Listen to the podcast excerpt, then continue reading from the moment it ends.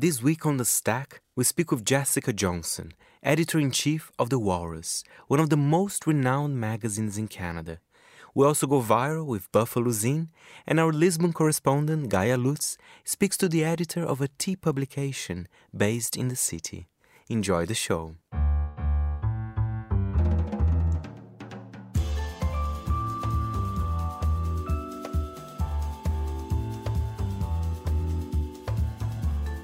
From Midori House in London, this is The Stack, 30 minutes of print industry analysis, and I am Fernando Augusto Pacheco.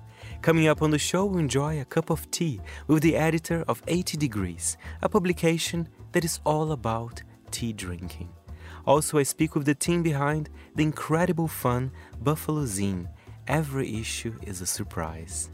But first in the show, we start with one of the most prized and respected Canadian magazines. The Walrus. Well known for its great long form journalism, the title is edited by Jessica Johnson. Besides telling me about some of her favorite stories from the title, she also updates me on what we can expect from the recently released July August edition. Here is Jessica with more. The Walrus was founded in 2003. It was really intended to be a Canadian version or a counterpart to Harper's. American long form magazines like the New Yorker and the Atlantic.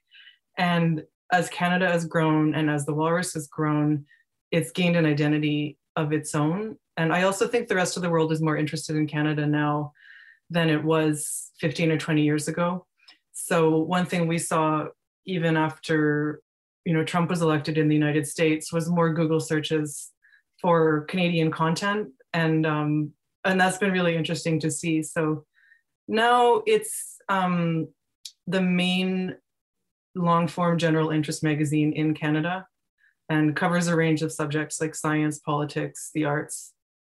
And I love, you know, the Canadian take on subjects. I was reading the June issue here, and it was quite interesting to know the Cana- the relationship between Canadians and the monarchy because that's something I didn't know much, even though living in the UK. But uh, you know, there's still quite quite a few issues there going on, uh, and and even you wrote about it in your editor's letter as well.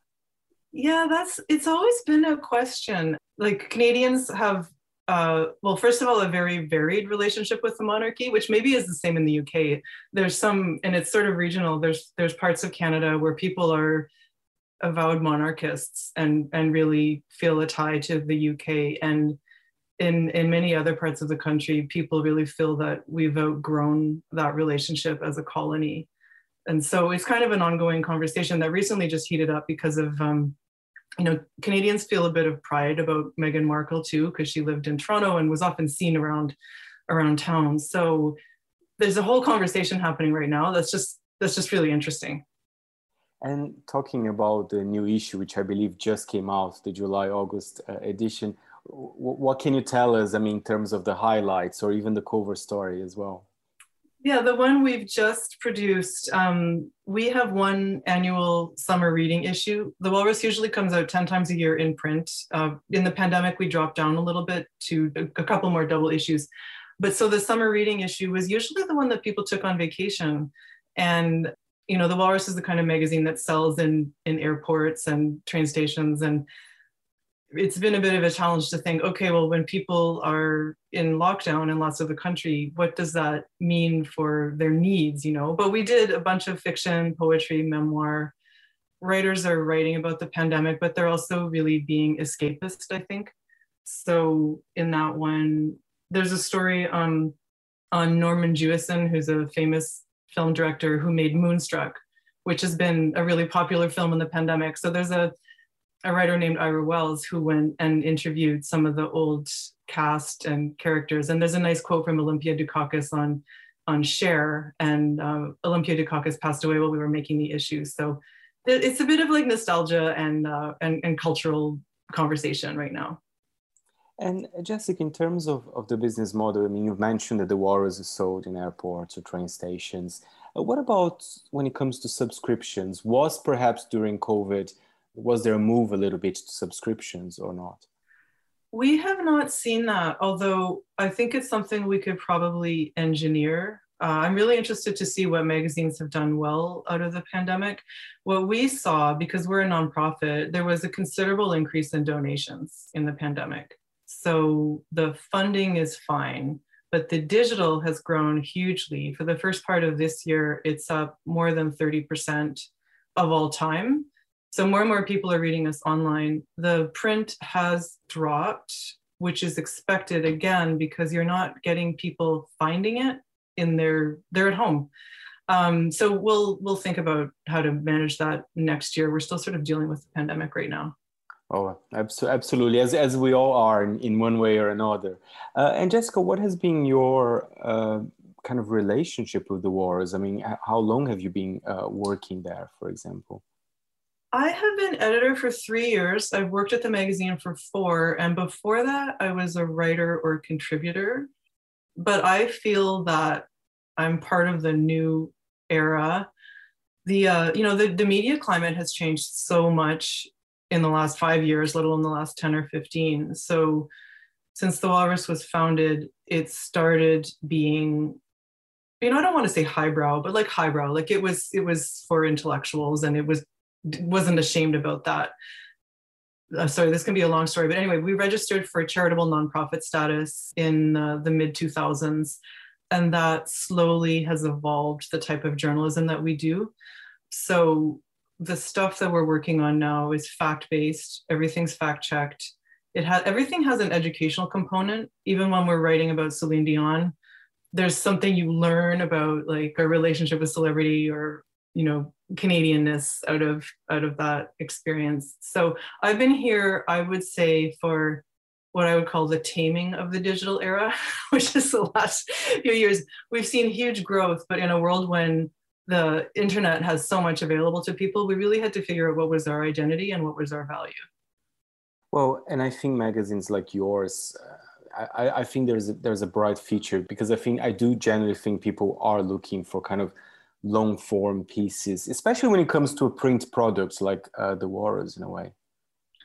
There's a, a value in long form that's a bit counterintuitive. And that, again, is what, um, look, I've, I've worked for a lot of different types of media outlets. And one of the first assumptions you make now is that shorter is better, more frequent is better. But when you look at our algorithms and what people are actually reading and what they're spending time on page, we find that the better written a story is, and for us, that often means the longer a story is, the more committed the readership is. So it's counterintuitive, but our long form really does well. Investigative journalism, essays, really well written. Seems like people have a real hunger just for whatever is interesting now, because we can all find, you know, we're all on TikTok. You can find the fun little bit, but can you find that really good long read you didn't know you needed? And I think that's what we provide. There was Jessica Johnson there from The Walrus, and the July August issue is out now.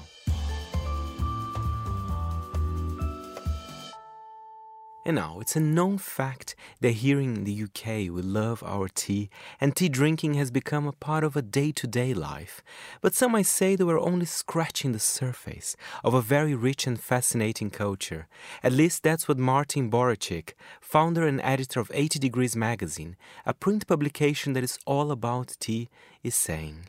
Now, in its sixth edition, 80 Degrees delves into the world of tea, its history, the different cultures that embrace the drink, the producers behind the herb, and even the ceramics you use when drinking it, in absorbing narrative tales from around the world. Our Lisbon correspondent Gaia Lutz met up with Martin over a cuppa to find out more. Martin, before we delve into um, your magazine, 80 Degrees, can I just ask you what kind of tea are we drinking? So we're drinking a black tea from Nepal, from the Himalayas. Very, very interesting. And the reason we're drinking tea and the reason I'm asking you this, obviously, is because you've launched a couple of years ago a magazine all about tea. Can you tell me a little bit about that journey and, and why you decided to launch this magazine about tea?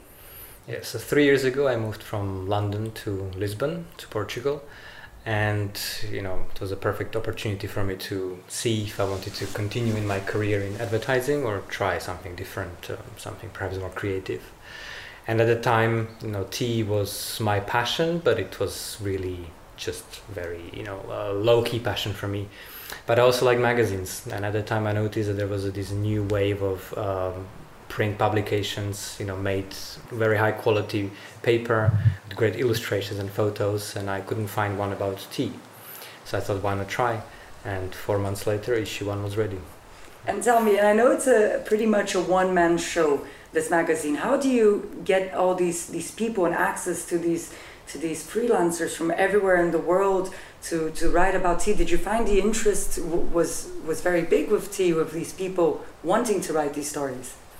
Yes, the tea community is very open and very inclusive, and people who like tea like to talk about tea. And there is, you know, a lot of knowledge out there, a lot of experience. So, coming across people who have stories to share is not difficult, uh, really. Uh, whether it's interviews or people people write themselves.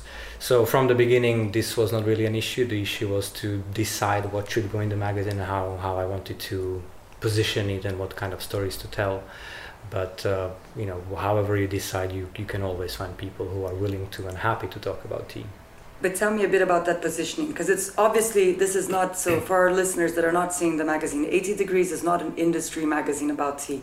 It's very much a, a magazine that praises storytelling, illustration, beautiful photographs. They, every article really takes you on a journey to a different place. Tell me a little bit about what you wanted to achieve with this this new way of exploring tea culture. Mm.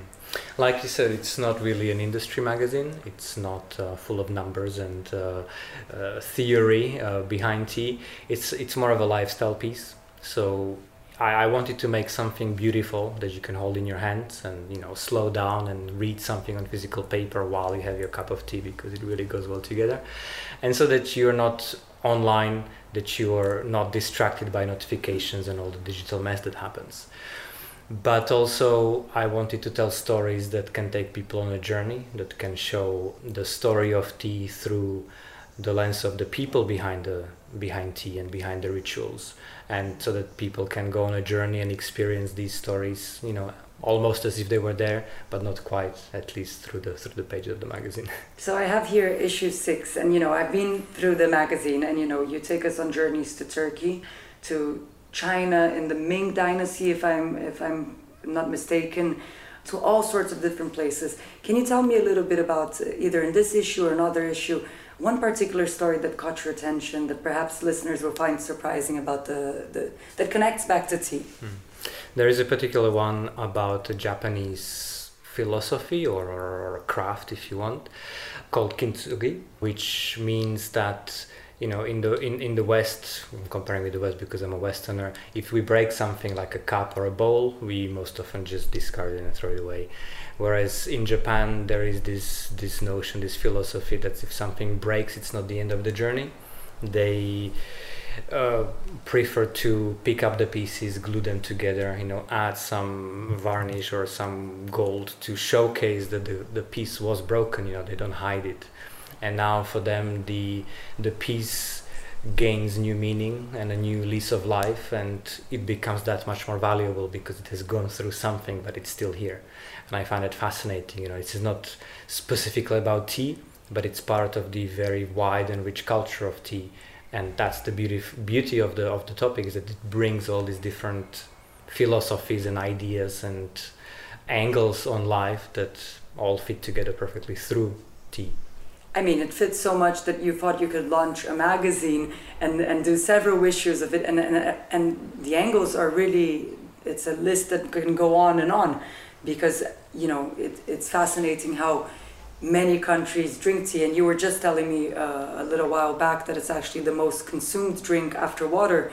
But people don't really branch out of their specific tea habits. Mm. Tell me a bit about that and why do you think that is? Yes, it happens a lot. Each country has its own tea culture. For instance, in the UK, you know, it's it's hard to find someone who doesn't drink tea in the UK, but everyone drinks the tea, their tea in the same way in their, you know, English breakfast tea or builder's tea with milk or something like that. And they always do that because their parents or their grandparents used to do it. They don't think about it, it's just a habit. You know, it, it feels good for them and that's great, but it's just a matter of habit. They don't really understand the tea, they don't look behind the tea, they don't know what is on the other side.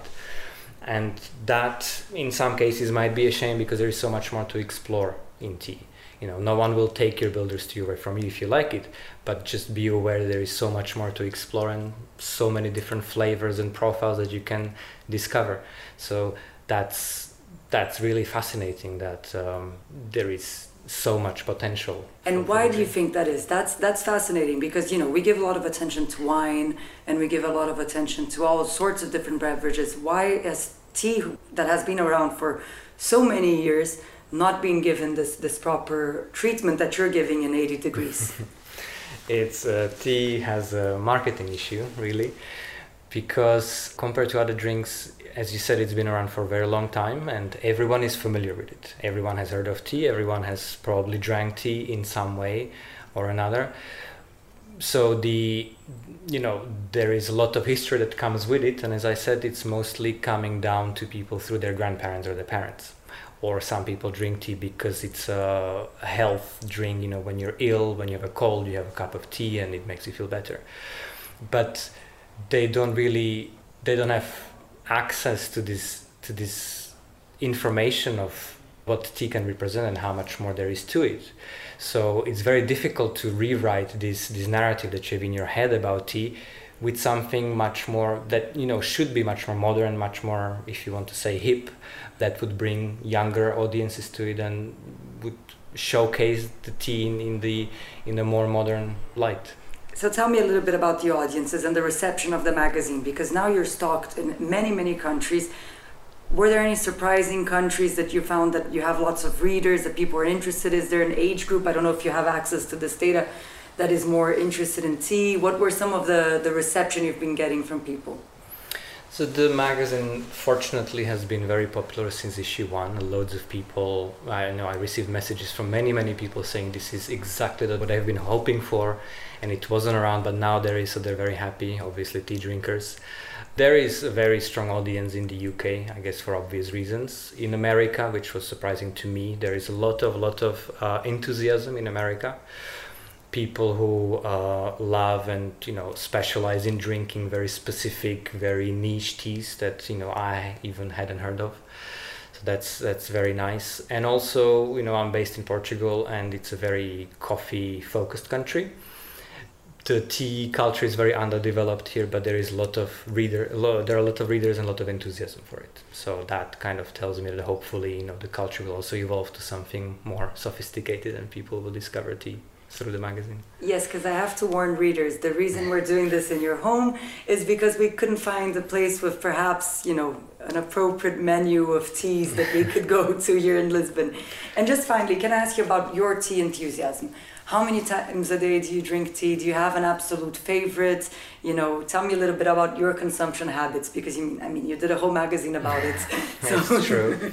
And I drink a lot of tea, and I used to drink a lot of tea even before I started the magazine for me it's it's you know in the morning you have black tea with breakfast then you have something green then you go to an oolong and you know you end the day on something different i, I have a lot of tea at home uh, obviously through travels because of the magazine um, before the pandemic i managed to accumulate huge quantities of tea every time you travel to a country you have to bring as, ma- as much of it as you can and now i just have to make my way through all the all the stock of it all uh, to not let it expire. So there is a lot of tea drunk every day for me. Thanks to Gaia and Martin. And I think I need a cup of tea now, and I'll make it a lemongrass one.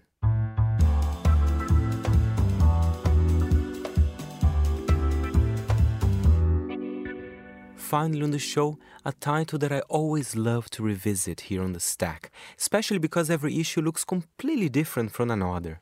The latest one deals with the topic of going viral. Perfect for the age we live in, from memes to influencers.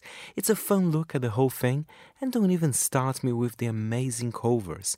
My favorite one is the one with Selling Sunset's, Christine Quinn. Here is Davi Uskisa and Andrea Lazarov from Buffalo Zine. I don't know where the where the idea came from exactly, but it's true that during the pandemic, it seems that adults are spending 50% of our waking lives of our waking time on screen, and that's just like crazy. And the world of viral has so many fascinating ramifications, but I mean, it's changing the world, the way we uh, it's changing our culture. And in this issue, we kind of looked at maybe like the more the most fun aspect of virals and how and, and how it uh, affects visual culture, how we perceive images, and how we create images of ourselves, and then how we share them, and our canons of beauty, the culture we consume, the fashion, what we buy, how we express our emotions, which is usually with memes these days. Um, so there was a lot of interesting stuff there to explore. And Andrea, I mean, tell us about the covers. Of course, uh, they are all amazing, but I'm obsessed about one particular one, uh, the Christine Quinn one. But I mean, every single one of them is so kind of creative and quite funny, and and it doesn't take itself too seriously as well, which I love. Yeah, I mean, going back to what David said, I think the covers explore the um, visual language of uh, virality. So it can be some of the covers are are memes in itself. Some of the covers kind of explore this idea of being everywhere and spreading, which is probably the J Balvin one, which he's a totally a viral icon and and he's just like you'll see his photos everywhere. And I think the Christine Quinn goes back to this one of these like central characters that you will find uh, in the internet, which is like one of those influencers or viral celebrities. So we we got in touch with her, and and yeah, she was eight months pregnant and happy to do the shoot, and we were super excited because we're big fans of her. So yeah, I think that's uh, we we needed to have like an iconic uh, celebrity. Uh, we needed to have an iconic influencer, and then we needed to have you know a lot of like of the visual language that you would find in meme accounts or you know even in these fashion meme accounts that we also love. We even produced a cover as an nft which is our digital edition cover uh, the one of the um, this person is sitting on a toilet. And we i think the the correct term is minted. We minted it as a as an nft i think uh, well andy knows better. He's the nft expert. But i think it's the first magazine cover that has been uh, minted as an nft in the in the world of art? It's uploaded in the With Foundation, uh, which is uh, one of these websites where you can mint NFTs. But Mint Foundation is pretty singular that you you have to be invited. by another artist to have an account and then upload. Uh, so we had a friend artist who invited us and we minted yeah the first i think it's the first magazine cover minted as an nft and it's Listen, I would love to find out more about uh, about that, but that's so cool. You you guys are always ahead of the game as well. I mean, what can I say? And one interesting thing you mentioned J Balvin there. I mean, Christine Quinn, of course. You know, quite a lot of big names from pop culture. But how do those people react? Because of course, your coverage of them is quite different from the traditional, you know, fashion magazine. You know, like Vogue or GQ or something like that. I mean, do they take it on board? I mean, your ideas. I mean, because it's quite something a bit more creative, perhaps yeah, I mean, in the case of J Balvin, I think it was just a, a, we normally try to approach these type of features as conversations, which I think they they they tend to be a bit more interesting. So we try to kind of pair up different people that could have something interesting to say together. Uh, sometimes from the same field, sometimes from different fields. In the case this was Jay Balvin with El Guincho, which El Guincho is also um, award-winning a musical producer. He produced Rosalia's El Mal Querer. He's doing FKA Twigs album. He's worked on a ton of stuff. He's super talented producer. So we wanted to talk about virality music from like the two specters. So it was, you know, talking as an artist is like the headliner and talking as the producer is always in the shadow. How, you know, how do you create viral music and how does music spread? So I think, yeah, I think this was pretty, pretty fun for for both of them. They were both on board to to have a conversation. They actually knew each other, so it was also easier that way. In the case of Christine Quinn, she was at a very specific time in her life, which was uh, at the very late stage of her pregnancy. And the story is uh, the real thing is her photographed by Los Angeles based Brazilian photographer Paulo Such and it's just her being herself walking around Beverly Hills and West Hollywood, I think, uh, sporting some incredible looks with her huge belly and just like looking uh, fierce and bold. And we also have a feature with uh, Marc Jacobs and Mark Bryan. Mark Bryan is this guy who has become like the poster boy of hybrid look, which is uh, traditional masculine waist up and traditional feminine waist down. So, for example, uh, a men's blazer with a skirt and high heels. And Marc Jacobs interviewed him for the issue. And you know, another thing, of course, I like it, but I know you guys change all the time, which is brilliant actually, because you keep us surprised. But I love that the magazine is on spiral as well. I mean, we don't see that very often. I, I actually find it quite useful, actually, a, as a reader, you know, reading a magazine. Is there any connection with virality to be spiral, or what do you think?